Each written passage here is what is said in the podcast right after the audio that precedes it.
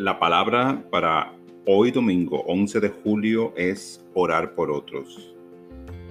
Tengo presente la verdad de cada ser querido que mantengo en oración. Es un honor mantener a otros en oración. Siento gratitud por esa confianza sagrada. Determino ver más allá de las apariencias temporales. Me enfoco en la verdad inmutable de que cada persona es un ser divino una expresión de Dios. Al orar por los demás, visualizo que una paz divina calma sus pensamientos y fortalece su fe. Veo que sanan y gozan de completo bienestar. Oro para que la sabiduría y el amor divino susciten la armonía en las relaciones personales, guiando cada decisión.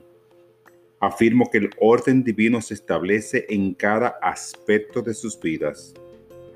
Decreto entusiasmo para cumplir todo lo que necesitan hacer.